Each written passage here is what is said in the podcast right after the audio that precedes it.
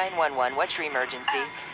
Um, this, this car, an SUV, it was, it, it, it was, it was going across, it went around, it went around the barrier and, and the train. Oh God. Ma'am, did a train hit an SUV? Is that what happened? Yes, it's, the train is still going. The train is going, and the car, I can't believe it. You can't judge the speed of an approaching train. That's why the signals are there. Stop. Trains can't. Paid for by NHTSA. For the ones who know safety isn't a catchphrase, it's a culture. And the ones who help make sure everyone makes it home safe. For the safety minded who watch everyone's backs, Grainger offers supplies and solutions for every industry, as well as safety assessments and training to keep your facilities safe and your people safer. Call clickgranger.com or just stop by. Grainger for the ones who get it done. Damon Lindelof tells Variety. Mm-hmm. I'm about to say something very ridiculous, but in all sincerity, I was absolutely convinced that there was a magical curse placed upon me by Alan Moore.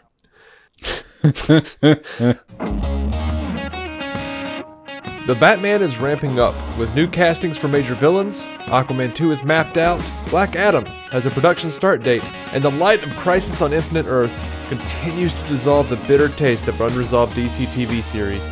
We have all that and a whole lot more coming right up. I'm David C. Robertson. This is my co host Jason Goss. Hello. And you are listening to DC on Screen, the podcast that covers the DC Comics multiverse on film and television, gives honest opinions on projects upcoming and past, and believes that every version of a property is valid, even if we really don't want it to be. If it's been released, it is fair game, so beware of spoilers, and welcome to the show. Well, alright. We're doing a news episode. Mm-hmm. A lot of news has happened. Yeah, it sounded like it. I'm, I'm actually pretty excited. I haven't looked at the first dime. This will all be new to me. Let's do it. Ooh. All right. Well, before we jump in, thank you to the patrons. Uh, Patreon.com slash DC on screen. We have two tiers. We have $1 tier, and that will get you a personal thank you on the show. And it'll also get you the ad free version of the show um, that we're doing right now. The third and fourth tier are the ones that leave our eyes if no one comes. but the the second tier, the five dollar tier, you get this. Uh, the, I mean, the ad free this, and you also get uh, extra content like Jason's pull list. You just put up a new one for the new Black Label Harleen, Correct. right? Mm-hmm. Good start. Yeah, it looked uh, it looked interesting, and um, I'm I'm I'm gonna try to go back and listen to that Action Comics number one. it's like the only thing that you've done that I don't want spoilers on at this point. So yeah, and I I've got a couple of things that I'm uh, I'm gonna try to edit here in the next couple days and get up. Yeah. Um, got a chasing squirrels and uh, a conversation with our buddy Scott Madison, and we're already talking about doing a separate or a second uh, conversation about the Crisis on Infinite Earths. So uh, lead up, so and well ma- mainly predictions, but Ah. it should be a lot of fun. Nice. Um, and this might be video. I'm not sure about that yet. All right, all right. Uh, I've I've been kind of pushing for you guys. Uh, you guys have a new podcast. You and Matt of the Yeah. MCU Cast have a new podcast. Who watched The Watchmen? And um, You I've have been to be specific about that because there are a lot of similar titles. yeah We are the Who Watched the Watchmen. right. And uh, we'll put up a link and um, in the show notes, I, I reckon, and, and on our website dconscreen.com. I've been pushing though for people to go give you guys, you know, good reviews Yeah, please, And, please um, do that if you have a second. Uh, it would be great if you actually listened to it and enjoyed it and wanted to review it. But I'll I'll take it if it's just a show of affection. Um, Absolutely. I mean, if, if you want to listen, the first episode that's up right now is about the actual graphic novel, which is what the series is going to be derivative of. And then um, Mm-hmm. we're going to do another one this weekend that's going to be just the movie. Um, and he's watching the theatrical cut, and I'm watching the three and a half hour ultimate cut. So we're going to see probably what the differences are a little bit. I'm going to love a couple Yeah. times. Did you see the scene? No, I did not. Oh, okay. Yeah, sorry. It's been 12 years since I saw that. Yeah. Um, so yeah, I uh, It'll be fun. yeah, I I'm looking forward to listening. I, I haven't gotten a chance to yet, but I, I love both of you guys, so I'm gonna enjoy it. And time flies. That series premieres tomorrow. Oh, good lord! There's just Mm-hmm. no way I could do every episode. Just no way. I'm so I'm so glad you guys found each other. we're we're gonna go for it. and then because it is a DC property, you know, it's it'll still be um, you and me doing a review at the end. Yeah, we'll still do a review at the end. It might be, uh, you know, a little while later, like Pennyworth. Right. We still, we still haven't gotten to Pennyworth. We have not. We have I not. feel- and I I was feel really trying that. to before everything got started up again, but it has, and I'm I'm I'm in it now. Yeah, that uh, uh, the the way I'm feeling, Pennyworth might wind up being like, "Hey, we need to do something in between the crisis cliffhangers." It's possible. It's it's really Um, possible. Nothing against the show. I've I've watched five minutes of it and enjoyed the five minutes. Uh, just Mm-hmm. time is scarce. Yep. But uh, in in that push to get some uh, to get people to to rate and review your show, I think maybe we helped our own show out a little bit because we got a couple of reviews on iTunes. Nice. Uh, Forever Cynical uh, says this show is always a fun listen. David and Jason know their comics and movies. I always look forward to their insights on the world of DC films and television. Five stars. And uh, Sweet. Thank you. Batney uh, uh, says great show. Gives five stars. I listen every week. Dave and Jason are funny and ridiculous. That's who you want your news and reviews from, right? They also know what they're talking about, except when they don't. But they're upfront about it when that happens. Listen. I'll take that. That's that's that's awesome. Except when they don't, and that shit happens. But we're upfront about it. So But yeah, it- we're like, it I I don't I don't know. I just don't know. Yeah, Appreciate that. I'll take that any day. Feels very in the spirit of the show. An honest take on our fucking show. An honest take. All right, so uh, let's jump into some news here. Joker, man. Who the hell knew this thing would be so big? 619 million worldwide. 619.5 million worldwide, by the way. Um, Those are big boy numbers. those are big boy numbers, man. And this is, is you know, times their budget. More than. we're recording this on the weekend, so they haven't even updated the weekend. Oh God, you're right. They haven't. I mean, we're post Friday night. That's several more million dollars. I'm sure. Mm-hmm. Uh, I would go see it again if I had time. I really would. Yeah, I was actually gonna try to go see it uh, tonight. Uh, Chris White was gonna be one of our uh, friends and listeners Mhm. was gonna be in town, and he really wanted to go see Joker. He hasn't seen it yet. I don't know why he Oh, listened to our review. He listened to both of our reviews, both of our, and and Not how I would have done it, but Yeah. each their own. I mean, thanks, man, but shit. That would have driven me insane. But yeah, I mean, But yeah, but he didn't glad he to come down after all. So, um, yeah. I don't that- know. I, I'm, I, I hope that works out. I, I would like to hear y'all's take on it later. Yeah, yeah, he didn't get to come down, so we're not doing it tonight. And Oh, uh, yeah, I don't think this guy. I don't know. I don't know if I'll get around to watching it again before. I'm just so busy. Yeah, But, his, um, his schedule is very much like I'm going to be in Birmingham tomorrow night. I'm sorry, never mind. Never mind. I'm at Toronto. Yeah, yeah, it's it's uh, it's a bit wild. Yeah, It's a bit wild. So, uh, never again. what? Nah, I'm kidding. Do it all the time. I don't. I don't. Uh, what What have I done wrong? I actually don't know what that voice was. I was just kind of curious. I don't know what it was either. All right, perfect. Um, I don't think it was intentional. Just just something in your soul that had to come out. I love it. Yep. Yep. Uh, so J- Joker is ranked number 10 for the year on uh, the Box Office Mojo's worldwide list, number 7 on the domestic list. Um, it is only topped by Aladdin, Spider Man Far From Home, Captain Marvel, Toy Story 4, The Lion King, and Avengers Endgame. And all of those movies earned over 1 billion. That's Um, really impressive company. So it, it and truthfully, that means of of the ones you just listed, it is the only art house Mhm. film that got in that level of the stratosphere in any capacity. yeah, and it, it's weird because I don't want to call it an art house film, but it I is. I'm, I'm happy with it. And you know, a lot. I see a lot of people throwing hate towards Joker for this. They're like, "This isn't even the Joker. It's just you know they they took a story that Todd Phillips wanted to tell and and slapped an IP on top of it." And uh, you know, honestly, I think that's kind of brilliant. If if that is I- what they did, It's not a bad description. I just would take the scorn out of my voice when describing it that way. Right. Like, You know, yeah, I- that's act, ba- it's it's pretty apt. based on what Todd Phillips and Joaquin Phoenix have said, it sounds like they they didn't go about it that way. They like Todd Phillips talks about it like he like looked at a lot of different things in the 80 year history and went, I like this, I like this, I like this, I like this, I like this, and like crafted it from that. So that would seem to Im- imply uh, or indicate to me that he didn't do that. But if he did do that, we shouldn't be angry about that because you know what happens to to independent films uh, that aren't attached to giant IPs? No one sees them. No one cares. They might win an award, yeah, but no one gives a shit. yeah. So and this is on you, audience. You don't go see these things because you can't be bothered to see a thing you don't know. I am guilty of it all the time. I am I mean, too. I, I and I still claim that my time is scarce, and I, I I really try to get around to as much as I can. But I mean, just keeping up with the stuff that we do is is uh, that's an entire schedule, much less the Marvel stuff, which I also keep up with down to the last damn show. So I, ah, I, I yeah, it, it's hard. But putting like if mm-hmm. Todd Phillips has put out this movie, I.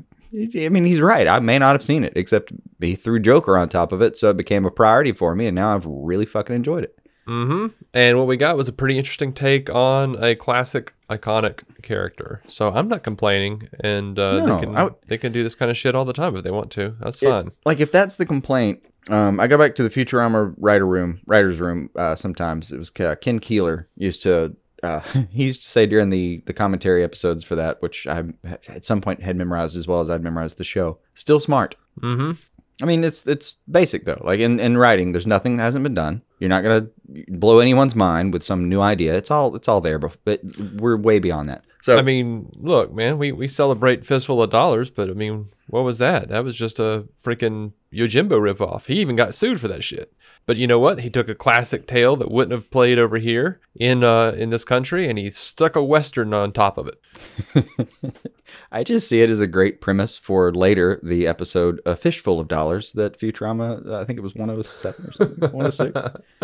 it was early. It was like in the first 20 episodes. Um, You understand my point? Yeah, comic book movies are the western movies of today. Yeah, for sure.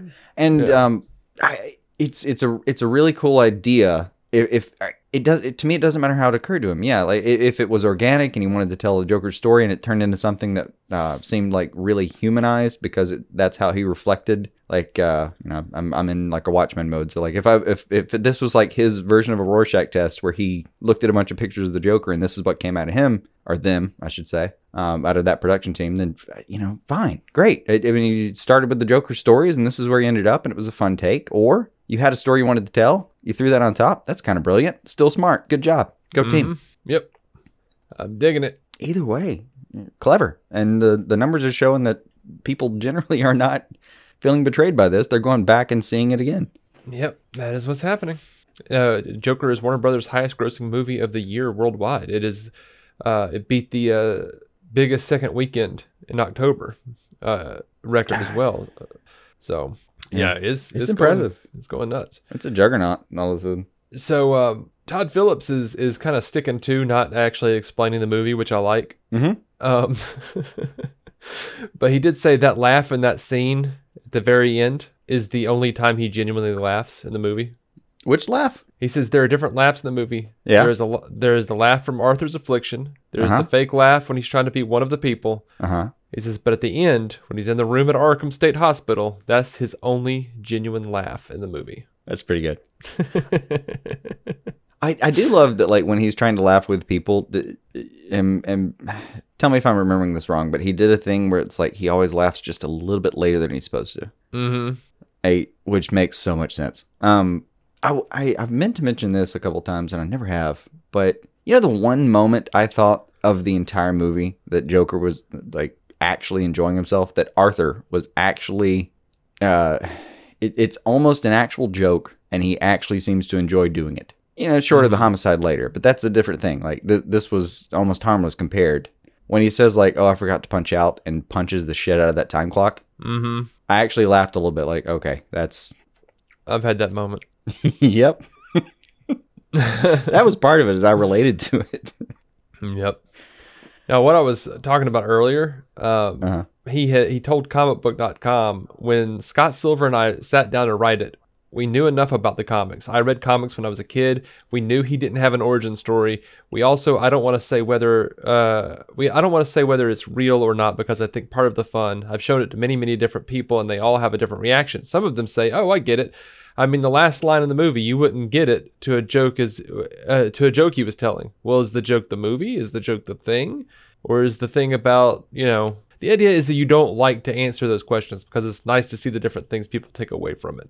So I get that. I, I don't want that answered necessarily, and I feel like it would be answered if there was a sequel. it possibly i mean I, I think if you were really clever about it and then and based on this maybe they have that in them you could do it hmm but they managed to get past like what it what is in my head the inception test hmm where like they gave me a story and I I, I can see on screen that that's a story.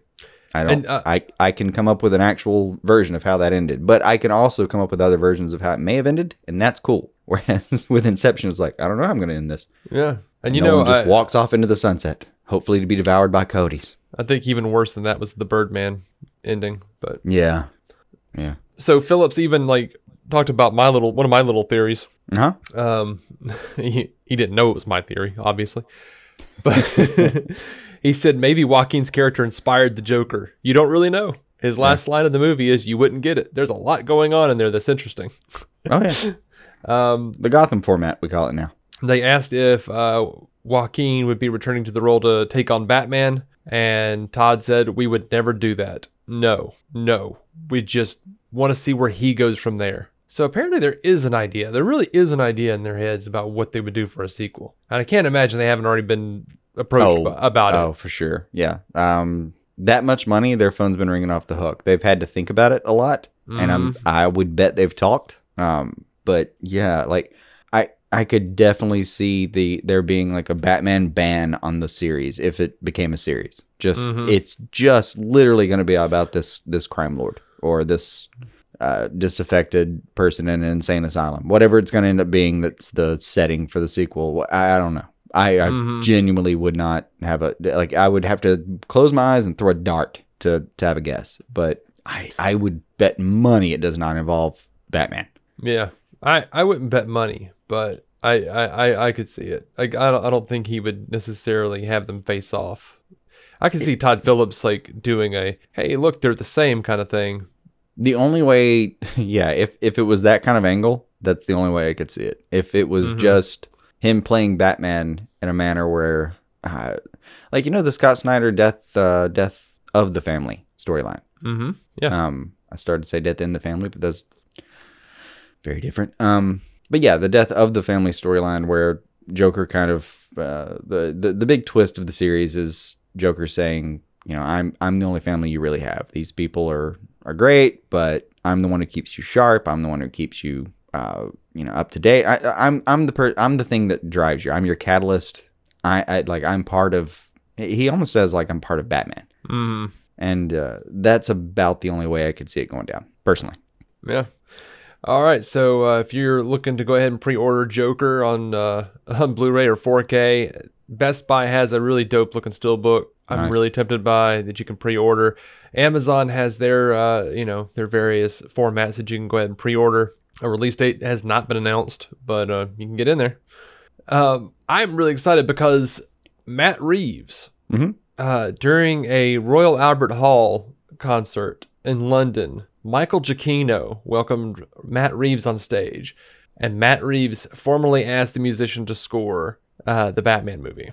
So Michael Giacchino is the composer for this thing. I'm so Who excited. The hell is Michael Giacchino? Are you serious? Yes, I don't know. I know you've said the term, and I don't remember. Every time I bring him up, we have this conversation on the show. I'm He aware.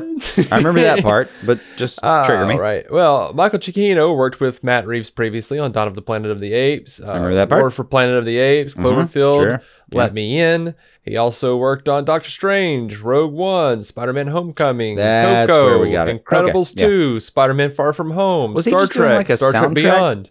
Concert. I mean, that happens for sure. I don't. I don't know. I wonder if I it was that or the or like a private composer thing. Anyway, Royal Albert Hall is it's a solid setting though. Yep, he's great. He did the soundtracks for Lost and and Fringe. Uh, he's he's just Alias. He's he's he's amazing. I love him. hmm Uh, and exci- uh, excitingly, uh, Zoe Kravitz has been confirmed by Matt Reeves as Catwoman for the Batman. She's from Big Little Lies, uh, Mad Max Fury Road. Uh, she was Angel in X Men First Class. Uh, Yeah, there's um obviously the daughter of Lisa Bonet and, and Lenny Kravitz. yeah there's there's plenty plenty about this that might work out. I'm I'm okay with it. Very, I'm very excited to see her as Catwoman. Um, we've got Paul Dano as the Riddler. I don't know Paul Dano. Uh, I only really know him uh, from Little Miss Sunshine. He was fantastic in He that. was he was great like a- in that. He was a teenager. Yeah, Um, mute. he yeah, he was mute until the point where he realized suddenly that he was uh, colorblind, and then it was just because he wanted to be a pilot. And Yeah. I remember they're like Oh idly gosh. talking about something and he can't see the color difference and it, it's explained to him like, oh, you can't be a pilot then. And it destroys him. yeah. Oh, it, it is not explained. He knows. He knows as soon as he realizes he can't see that. Oh, is that, how it went down? Yeah. Like he just starts like screaming obscenities and he hasn't spoken the whole movie and he did such a good job of of uh portraying emotions and stuff like without speaking in that movie. I don't know. I'm really excited to see him do the Riddler now. Like I for a few for a couple days I was like, I don't know who this guy is. And then I like finally looked him up and went, "Oh shit. Yeah, that guy." No, I remembered him immediately, but it was I, I did remember his face from that, but it was younger and it's God, it's been maybe 15 Mhm. years since I've seen that. Um I want to say I saw it the year after it came out and then whatever amount of time has happened since. Mhm. Um but I remember that and then I remember him from There Will Be Blood where Oh, it yeah, was yeah. it was just definitely the opposite of that character. Mm-hmm. And uh like I, I really didn't enjoy that movie. I, I I mean borderline hated it, but I am gonna have to actually sit down and watch. I own it because I like Paul Thomas Anderson movies, but I still haven't gotten around to seeing it. just didn't like it. Didn't care for it. But he was one of the parts where uh, I was watching the movie uh, uh, pretty unengaged, and then he has one scene where he's preaching, Mm-hmm. and I kind of lit up a little bit. Like that's that's really good. Um, he impressed me. It wasn't even the scene and where it fit in the story. He jumped out of the thing for me. And then later, there's uh, a, a scene where um, it's him and uh, what's his name, uh, Daniel Day Lewis. Yeah. That uh, if you haven't seen it, I won't tell you. But Yeah, don't. Yeah. it, Don't- don't there's a scene with those two later where I was like, that's the most compelling thing I've seen in this entire movie. All right, great. All right. Yeah. But I, I you know, I like uh, slow burn stuff like that a lot of time. A lot of times. Sometimes I don't. It may have just been lost on me. I'm, I'm. Yeah. It was a weird time. It was the last bit of college. I was in senior year writing five thousand pages of shit that like I still have on my computer, and every now and then I'll look at the title and be like, I don't even know what I was talking about. But I wrote not five thousand pages, five thousand words. Just heard myself Mhm. say that. Um, but yeah, like I would I would write 10, 12 pages on stuff that I I don't even remember what I was doing. It was just like you'd go in such a deep dive that it the the senior year of college is in a lot of ways like scuba diving. Like you you just they give you a thing and you have to go real deep on it, and then you come back up for air and you're like, oh my god, is the Sopranos ending? Wait, let me look at that real quick. And then you get mad if you're me. But other than that, um, the next day you turn around and they're like, well, I need uh, ten thousand words on this. Oh great, okay. Yeah. Um, so yeah, uh, Robert Pattinson says that uh, the Batman starts shooting quote in a few months. I'll take it. Yeah. I don't know if that I just want a start date just so it's starting. Yeah, I, I, I I want film to roll. That's all. there there are reports that it got pushed back because uh, Jonah Hill left, but um, I'm pretty sure he was he was in talks for Riddler. Uh, the reports seem to indicate that he was like maybe WB was saying Riddler or Penguin, and he was like, "Mm, I don't want to do Penguin, dude. Come on, I want to do Riddler. That wouldn't And- surprise me. Like Jonah Hill has a little bit earned his keep here. Like if Yeah. he says like, no, I don't want to be cast as a, a little fat guy? Yeah, Yeah. I, I don't want to be that guy. I want to be this other dude, and, and I can do an interesting take. I would for sure listen to him. Mhm. But it also wouldn't surprise me if Paul Dano maybe beat him out because I have seen real depth out of that actor. No, uh, apparently, f- from all indicated reports, negotiations just damn broke down between Jonah Hill and Warner Brothers, Hmm. and they just had Paul Dano ready to go. Like, no, no, no, we, we want that guy. Like, and I can see that Jonah Hill's a, a bigger name than Paul Dano, He is. but I mean, know, for sure he is, but I, I don't think. To me, they're pretty comparable. I like I've seen I've seen Jonah Hill uh, like uh, I mean I, I met him in Superbad. I, I to me it was just he was just a, a bit of comedy, but hmm I've seen him in later years. He can he can really act. He he Oh, has he really learned his trade. So Absolutely. I didn't mind him being involved in this movie at all. That was fine. But uh, if it didn't work out, it didn't work out. And Paul Dano's great too. So for us, it's fine. you know, Jason Alexander on, went on Twitter and was like, "Hey, so uh, if you, if you guys need a penguin, you might, you, you know." Probably a a good call would it would be to have a marine biologist. Is he? I, I, no, that that would be awesome. that's a callback to a, ve- a really famous episode of Seinfeld Okay, good. where George always wanted to pretend that he was a marine biologist. Okay. So he's telling some girl from high school or college or something that he's a marine biologist. That makes way more sense. But for a second, Yeah. I was like, that would be so cool if his actual job was marine biologist, and then he was like, well, I'm gonna go to pretend New York and play Seinfeld Yeah. or be on Seinfeld for a while. until you know he's they're on a beach and there's a beached whale and someone screams out, "Is anyone here a marine biologist?" And he's got nothing. oh, he he goes and saves the whale, but then he's Does on he? such a high. Yeah, he does. Oh, And of course, it- rare. like normally that Yeah. show would just leave you hanging. Like you would just something Well- would happen and the lie would be exposed, and that would just be that's Well, what it was now. they do a great thing and they and Jason Alexander was always great at this where like someone screams is anyone here a marine biologist? And you see this like look of dread on his face and then the dread turns to determination well we're doing this now. And he rolls up his pants and marches out into the ocean. And yeah and, and of course like he he he tells the story to everyone in the coffee shop later how he he got up on the whale and he found what was obstructing the blowhole and saved the whale but it, it was one of Kramer's golf balls that he'd been knocking into the into the I ocean do remember that part of it.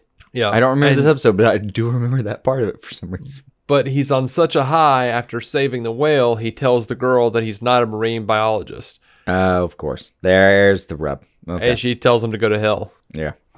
Well, you know, it's a good run. yeah but yeah It's so weird to me that I don't enjoy Seinfeld, but I really love It's Always Sunny because they're very much the same show. like Every time the characters do something and It's Always Sunny, like there is, they have no moral compass whatsoever, and it always bites them in the ass. It yep they like they are their own devil on their each shoulder. It's hilarious to watch, but mm-hmm it Seinfeld has so many of the same markers, and I just don't care as much. It's weird to me. Yeah, I mean, didn't they do that whole episode of Is Sunny in Philadelphia where they like, or they did a big chunk of one where they remembered an episode of Seinfeld instead of their one of their own misadventures, and then they were like, "Wait, that's not we didn't that didn't happen to us. We weren't in New York in the '80s. What are you talking about? That was Seinfeld. Oh yeah, It, they did like a it's whole been flashback a lot of episodes, but that they- wouldn't me a bit. they did a whole flashback where they reenacted an entire thing from Seinfeld. Nice. They were even dressed like the characters. That doesn't surprise me a bit. Um, Anyway, I mean, yeah, like the creator of that show is very open about how he was a big fan and very influenced by Seinfeld, and he wanted like the show about nothing. He wanted to take that concept and do it mm-hmm. for himself. Yeah. All right. So uh, on to Birds of Prey. Uh, Gail Simone, if you don't follow her, she's fantastic writer, comic book writer. Uh, she wrote Birds of Prey. She's written Batgirl. She's pretty great. Uh, she uh, has been doing apparently some consulting though. She can't say what for. We all kind of we all kind of know. she had some really nice things to say about the Birds of Prey movie. Uh, and uh, someone was talking to her about how they're a little bummed that, uh, or they're pretty bummed that Barbara's not going to be in Birds of Prey. And she responded, I am a little bummed about Barbara, but she is getting a lot of love coming soon in other DC movies. So, dot, dot, dot. I love that.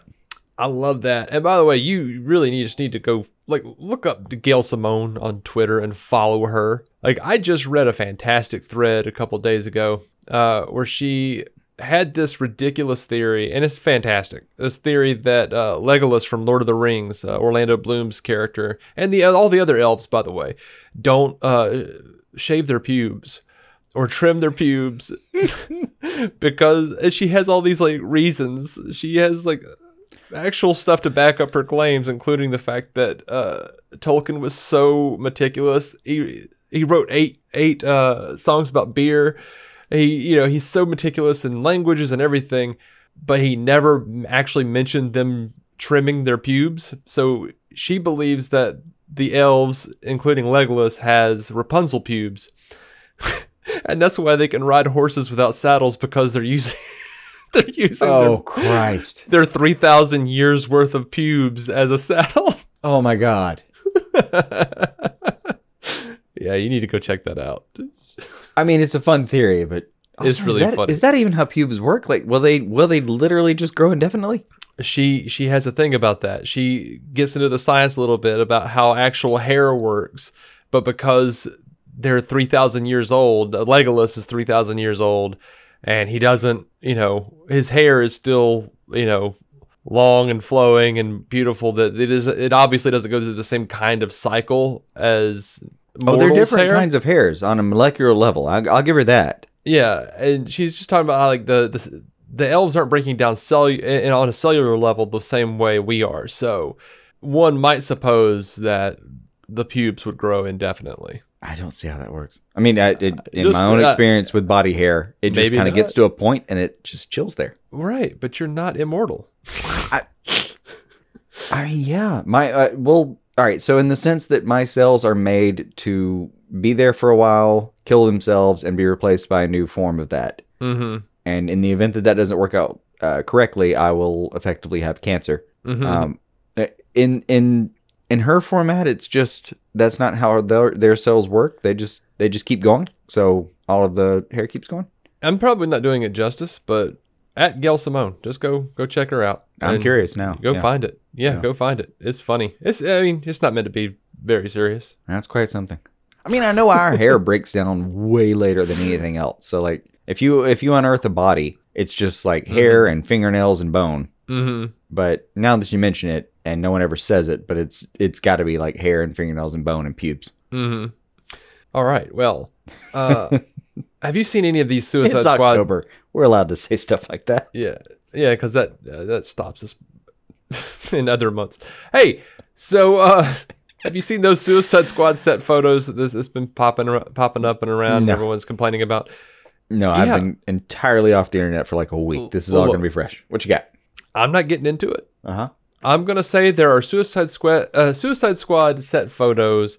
We do see Nathan Fillion in costume. We see Pete Davidson in costume. Uh, Jai Courtney obviously playing Captain Boomerang. Sure. Um, the uh, a lot of the others are in question. It looks like Pete Davidson might be Savant, but uh, everyone's reporting different characters for uh for different for for like Fillion, you know, and for a couple of the others.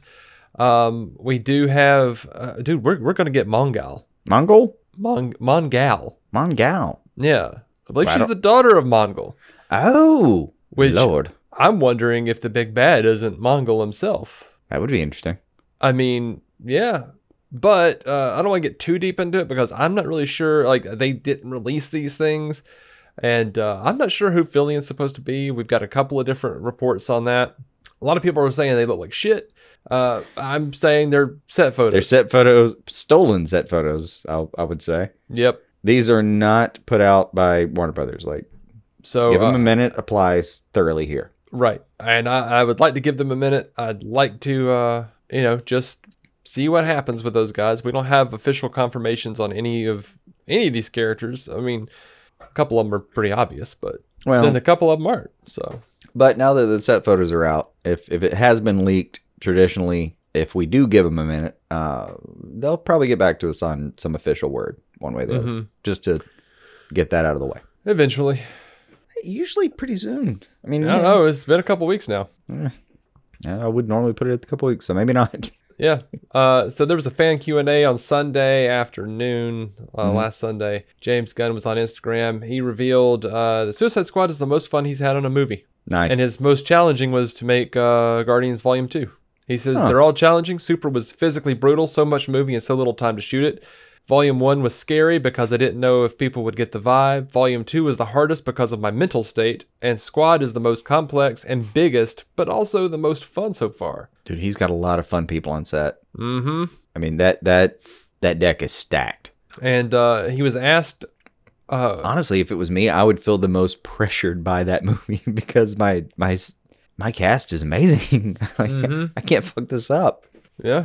Now uh, he was uh, he was asked about any character limitations. He says, "Well, we." He said, "Nope." Well, I mean, we can't do Marvel characters. Short of that. He says, "But there was no one I was told I couldn't include. Nice. They had free reign."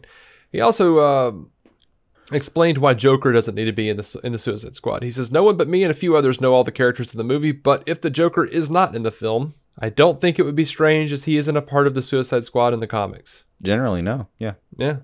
And based on that, the way he said that, I think Joker's in the movie. Maybe. But he is right. Joker's an unredeemable character. And the one thing the Suicide Squad has is it's supposed to be redeemable people. Hmm, maybe. I mean, I've seen versions of the story where Joker has some, some redeemability, but generally, yeah. I'm like, we don't have time for me to jump into that into that pool today. All right, fine. Um, Jason Momoa was talking to Esquire. Said uh, Aquaman two is giving him creative freedom uh, in what is a lo- very long contractual obligation. He says, um, "I came in with a big pitch. I came in with the whole thing mapped out, and they loved it. Cool. So, yeah, I, I'm- I'm he may that. love this character more than anyone of the.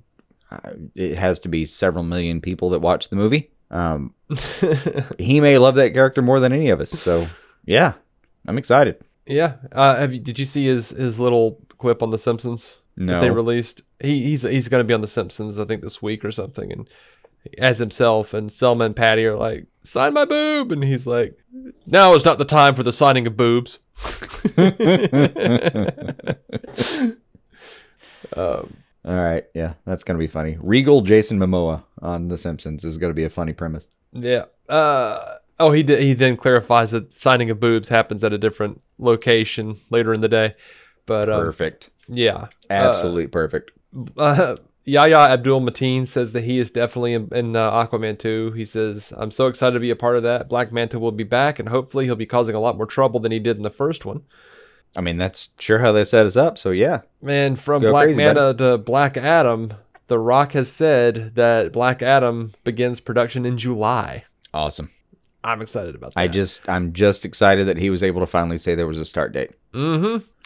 Uh, David Sandberg, Shazam director David Sandberg, has released a, an animated film. This is like six minutes and two seconds explaining how test screenings work, and uh, there it's a lot of fun. I'm I, I'm not getting into it, but it's a lot of fun, and I want you to know that. I'm going to put a link in the show notes just so you'll watch it, listener. This is part of our uh, master class on the Give 'em a Minute series. Yeah, he does. He does explain, like you know, just because someone on the internet goes on the internet and does what they're not supposed to do and says that you know says what they watched, it does. They could have been watching a shitty version of the movie purposefully, uh, you know, because he says a lot of times they'll have like a test screening with one ending and then a test screening with another ending that's going on at the same time in two separate theaters in the same place, and they're trying to, you know, get a consensus on which ending worked better. And there's all sorts of things, all sorts of reasons you shouldn't trust test screening uh, audiences when they say they did or didn't like a thing. So yeah, uh, there's uh, there's a whole I lot love it more coming to from it. him too, because his test screenings actually went pretty well, and his reception later went pretty well. Yeah. So yeah, it's it's it's, it's you'll learn some stuff. I, I It doesn't promise. feel like combative. It feels like Mhm. he's just explaining it. So you remember the little blonde-haired boy that was uh, playing with uh, action figures when uh, Shazam and and uh, Sivana were fighting outside of his window? Mm-hmm. Someone asked uh, if that was Booster Gold, and he said, and Sandberg responded, "You know, I'm in a good mood tonight. Yeah, sure, that's Booster Gold. Why not? that's canon now." That's awesome. Uh, someone wonderfully went on to Amazon and uh, reviewed Shazam and said and gave it one star and said, "I preferred the Shaq version." Nice. Sandberg responded, "Even I have to admit that is one of the least faithful remakes ever made." It's not a real thing, but No, the the the Shaq version is a real thing. Unfortunately, the Sinbad version is the thing. That's oh, it's real. Sinbad. That's right. That's Mhm. right. That's right. Sorry, it's one of those like examples of the Mandela effect that people think Sinbad was in Shazam, and that's not that's not real. Yeah.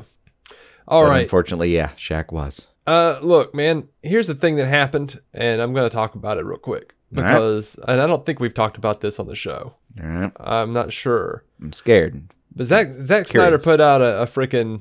We haven't done a news episode in a minute. Zack Snyder put out a, uh storyboard showing uh, the original Martha and Lois have tea scene, Mhm. and it looks like after Lois leaves, Martha turns into Martian Manhunter, That's just weird. which is apparently the reason that Joss had to reshoot that scene. Mm-hmm. Also, Martian Manhunter then changes into General Sandwick or Swanwick, Mhm. uh, Harry Lennix. So that general in Man of Steel and Batman v Superman the whole time was Martian Manhunter, and we were going to get confirmation that it was Martian Manhunter in Justice League. Yeah, it would have been cool. Yeah, that would have been really cool. Just that something to give if you haven't heard that already. I'm sure you have, all of you people out there. But if you haven't heard that yet, go back and watch Man of Steel now and and freaking BVS with that in mind. That's J'onn J'onzz. It's not though. That's the problem. It is. It didn't make it in. I know. No, But I mean that, that's the only like it's a really cool insight and it's a really cool idea, but it it's not it's not part of it. Like I love it, but it's not relevant. I know. I know.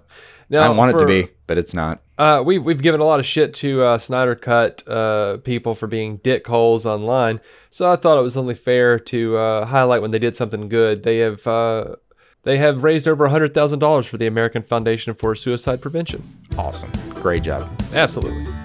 All right, so we're gonna get into some Crisis on Infinite Earth stuff right after this brief commercial break, unless you're listening on the ad-free version, in which case we'll be right back in just like two seconds.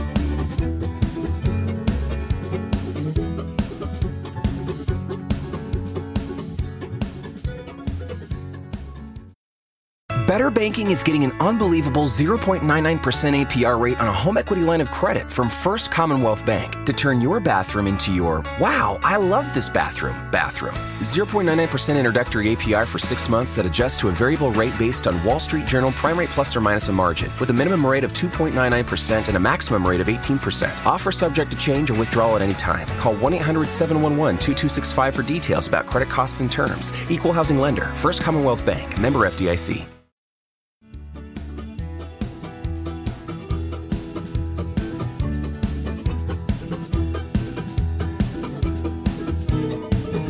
Hello again. Hi, we're back.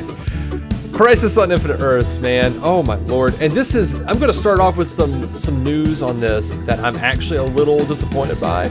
But it is they are it's Infinite Earths, so I'm giving them some leeway and if and the first time I've seen you be disappointed by anything in this. I know. And here's the thing. All right, what you got? It's out of loyalty. Mhm. They have cast uh Stephen Lobo from Supernatural.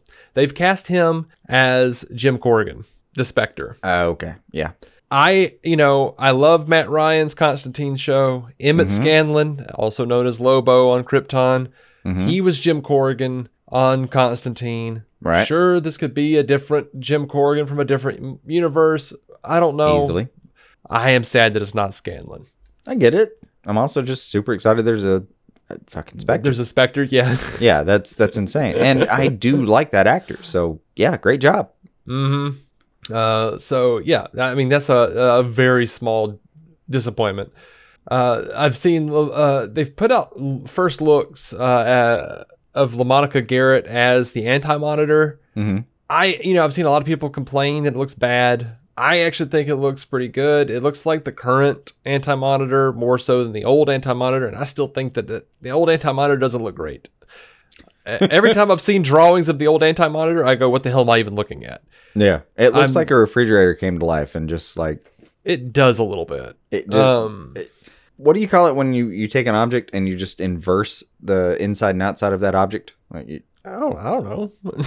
yeah, I don't know what that is either, but I did see that superpower though recently on The Gifted, and it was uh, Mhm. uh, crazy deadly because you could just turn a person inside out, but or in in, in their case a uh, bank vault. But Hmm. um, that's kind of what it reminds me of though is like early 80s technology at its best that was just somehow like inverted and weaponized and yeah it look it looks a little silly the the the actual drawings of the animator in his in his original formation just look weird Mm-hmm. new versions with all the kind of tubing and it it almost has like a predatory kind of feel yeah pretty pretty cool Yeah, I dig. I dig the Mobius look. Um, and really, I just I liked the way that. Uh, I mean, I'm I'm glad that we're gonna get a little more of LaMonica Garrett as the bad guy here, as well. I like him as the Monitor. Um, now they've also released a, an official first look at Tom Cavanaugh's Pariah. oh i haven't seen that what's it look like he looks like pariah. he looks good, man. They re- they released a first look at at, uh, at Lyla Michaels uh, as is he just uh, weeping i haven't seen the he's no, just he's not. ah. Uh, but he's we, not we, weeping the entire time but yeah We've got a we've got an official Harbinger as well. Um, Cool. now the, her costume is very. Uh, I mean, it, it evokes the original quite a bit. Uh, it covers up a whole lot more skin than than the original and the one in the comics, which you know, m- my uh, purely male heart is a little sad by that, but I understand. I, I, I you know I'm not upset by it. The one thing I am a little uh, perturbed by, I really loved uh, Harbinger's red helmet and and long blonde hair. I always just thought that was a very like iconic look for the character, and they've just still got her with really short brown hair. It's not a big deal, but it's still like one of those things where I'm like, no, that's part of the imagery of Crisis.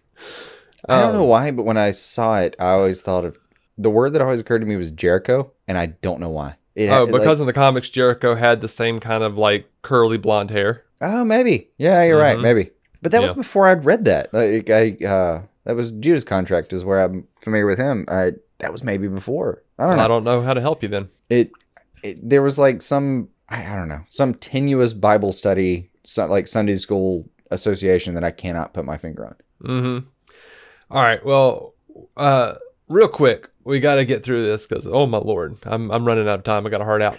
Mm-hmm. I'm super excited about this, but we're getting into the rumor mill now, Okay. where Canada Graphs has reported that um, Robert Wuhl, the guy that played Alexander, excuse me, Alexander Knox, guy that played Alexander Knox on the uh, 1989 Batman movie, Mm-hmm. he was seen shooting a scene for Crisis, apparently, where he's sitting on a bench reading a newspaper. There is a newspaper floating around that has Michael Keaton's face on it that says, uh, C- Wayne Tech CEO Bruce Wayne weds uh, to marry socialite Selina Kyle.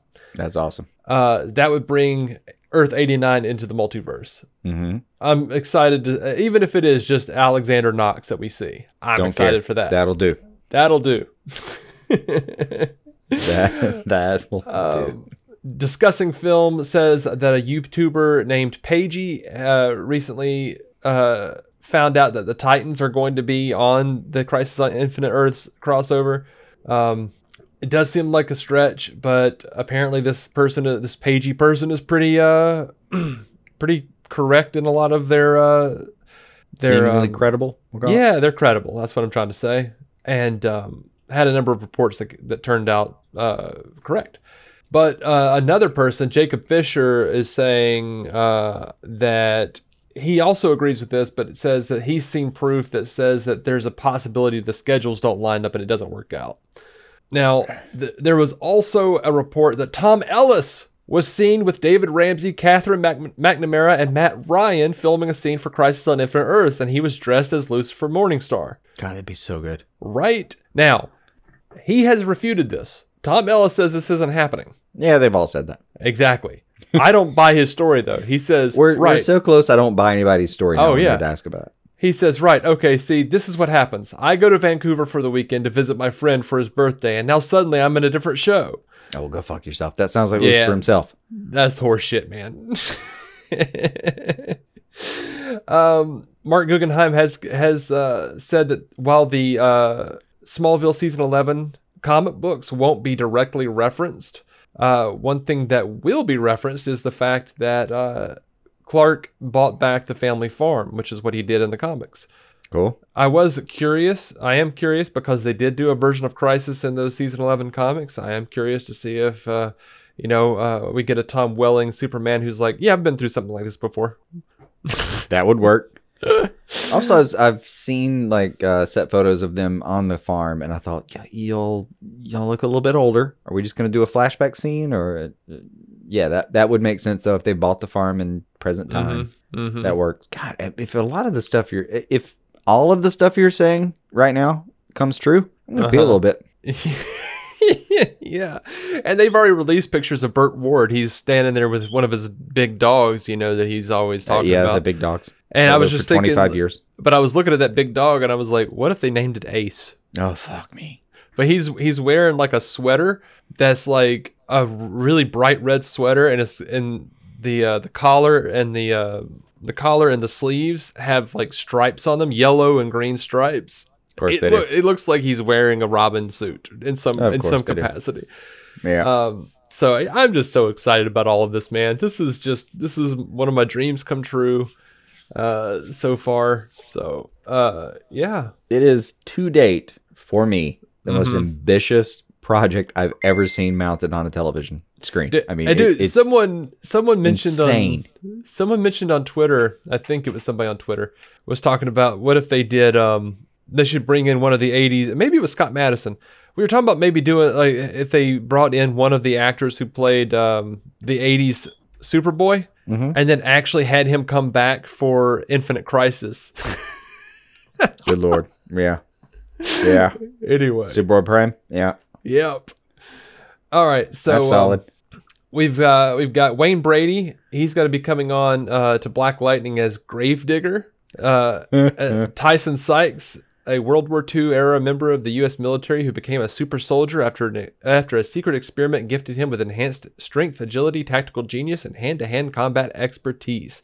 After the war, Sykes defected to the country of Markovia rather than return to a segregated America. His aim to create a sovereign land for metahumans within Markovia sets him on a collision course with the ASA and Black Lightning. Um, yeah, Like Wayne Brady. well, yeah, we'll do that. Like, Now, the, like whose line is it? Wayne Brady. mm-hmm, yeah, Okay. See, I mean, he's always been in great shape, so I don't think that's going to be a problem. But man, I'd love to see him actually put his, you know, uh, drama in a role. Mhm. Uh, see what he can do. Th- This that's exciting. absolutely. Uh, we've got Stargirl news. Supposedly, this is a rumor, but Jeff Sneider, which we, you know, uh, take it take it with a very big grain of salt, but he is saying, even he is saying, this week's rumor of the week, and I do stress rumor. Mm-hmm. The DC series Stargirl is heading to the CW, so episodes will have to be recut to fit the network's broadcast standards. Though uncut episodes could make their way onto HBO Max down the line. That's a possibility. Apparently, It would ex- it would somewhat explain the delay, but I doubt it. Mm. And uh, this is my favorite thing, and it can lead into another plug for your show. Uh, oh yeah. Damon Lindelof tells Variety. Now, the Damon Lindelof is the guy that's running the Watchmen show on, a- on Showrunner. HBO. Damon Lindelof tells Variety. It wakes me up at night, but much less so now that it's done. I'm about to say something very ridiculous, but in all sincerity, I was absolutely convinced that there was a magical curse placed upon me by Alan Moore. I'm actually feeling the psychological effects of a curse, and I'm okay with it. It's fair that he has placed me he has placed a curse on me. The basis for mm-hmm. this, my twisted logic, was that I heard that he had placed a curse on Zack Snyder. there, Nice. there is some fundamental degree of hubris and narcissism in saying he even took the time to curse me. But but I became increasingly convinced that it had in fact happened. So I was like, well, at least I'm completely and totally miserable the, the entire time. I should be.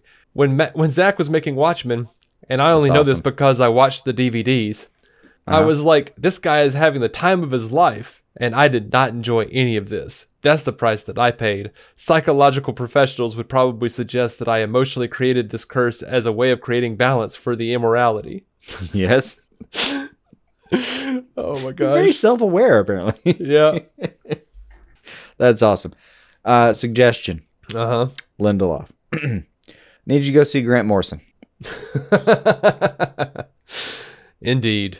I can probably put on his. Uh, I forget what he called his. He has a female persona that he uh, he dresses as, and uh, that's apparently how he does magic. Oh, okay. Uh, and he actually at some point said like uh, I had a, a chest of clothes that would rival Jimmy Olsen's um, as far as disguises and clothes and uh, general. Uh, he called it like a drag something or other. I forget, but uh, it was a, a chest of female clothes that he'd use. And in his mind, apparently, um, and, and oh, the idea of getting inside Grant Morrison's mind is frightening, but I, I don't. I think. it's I like think it's frightening already. and enticing. Like if that was a Magic School Bus I sus- episode and you said we're going to do this, I would be like, I'm driving. Let's do this right I now. I suspect it's already been done. Uh, M Night Shyamalan did it in Split. I think. Uh, Possibly, yeah. Um, he looks like Grant Morrison in that movie. he really That- does. that- like that, uh, young, fit Grant Morrison after he decided to Mhm. go ahead and get rid of the hair. Yeah. Um, yeah, like uh, that. I don't know. Uh, it, for some reason, he thinks he has a more powerful female persona when he's doing magic. So that's how he presents himself to magical outlets. So, point being, get Grant Morrison. Make sure he's in the right persona, and I think you can get rid of this, Lindelof. I think I think you can take care of it. It's got to be a counterspell. Mm-hmm. I guess. I don't know. I don't like messing with that shit. I just think it's funny. He, he believes Alan Moore placed a curse on him. I love I love that he thinks that, and I love even more that he's uh, given like a like a therapist would have given him this explanation. He's just like, yeah, that's probably what's actually happening. Perfect, fantastic. So uh, your show is Who Watched The Watchmen, right? Who watched The Watchmen? And it's already up. So there's Already already, a, couple episodes up. One episode. How many episodes? There's one quick teaser, and then the graphic novel review is already up. Awesome. And uh, yeah, go guys, go go check that out, guys and girls. We had a lot of fun. All right. that's gonna be it. That's gonna have to do it for this episode. And uh, sorry, it's not one of our really long episodes. I don't. I don't know. I don't know if that's a good thing or not. But um, It'll give us all time to ruminate on the gifts that Crisis is bringing us. oh god, I'm so excited. I Oh, can't yeah. even tell you, man. I can't even tell you. Like I'm. It feels like every other day I'm. I'm. You know, texting somebody, Scott or or Did Brent from Fans Without Borders, and being like, "Oh my god." Yep. All right. DCOnscreen.com. You know all the things, the patrons and the Apple reviews, those are good too. So mm-hmm. keep some DC on your screen. Bye.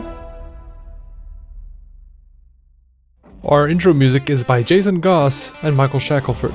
Michael's band, Galactic Engineers of Magnetic Sounds, or GEMS, can be found on SoundCloud and Bandcamp. Visit DCOnscreen.com to find our Patreon, merch, contact information, and every episode of the show for free, including crossovers we've done with other podcasts. DC On is a maladjusted production. For more from me and Jason, including sketch comedy, vlogs, parodies, and our improvised web series Hey Guy, visit maladjusted.tv.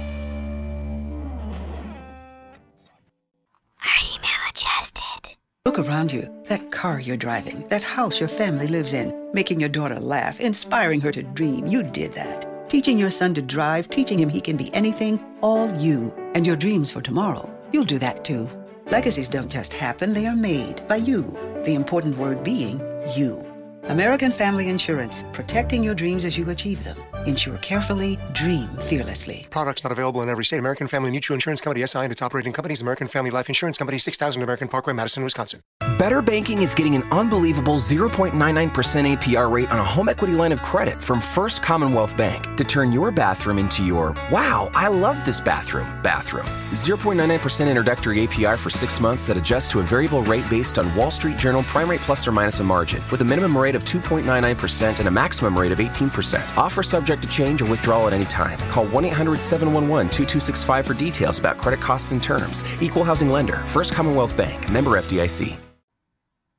To show you how easy it is to file a claim with Geico, we hired sports commentator Dick Vitale.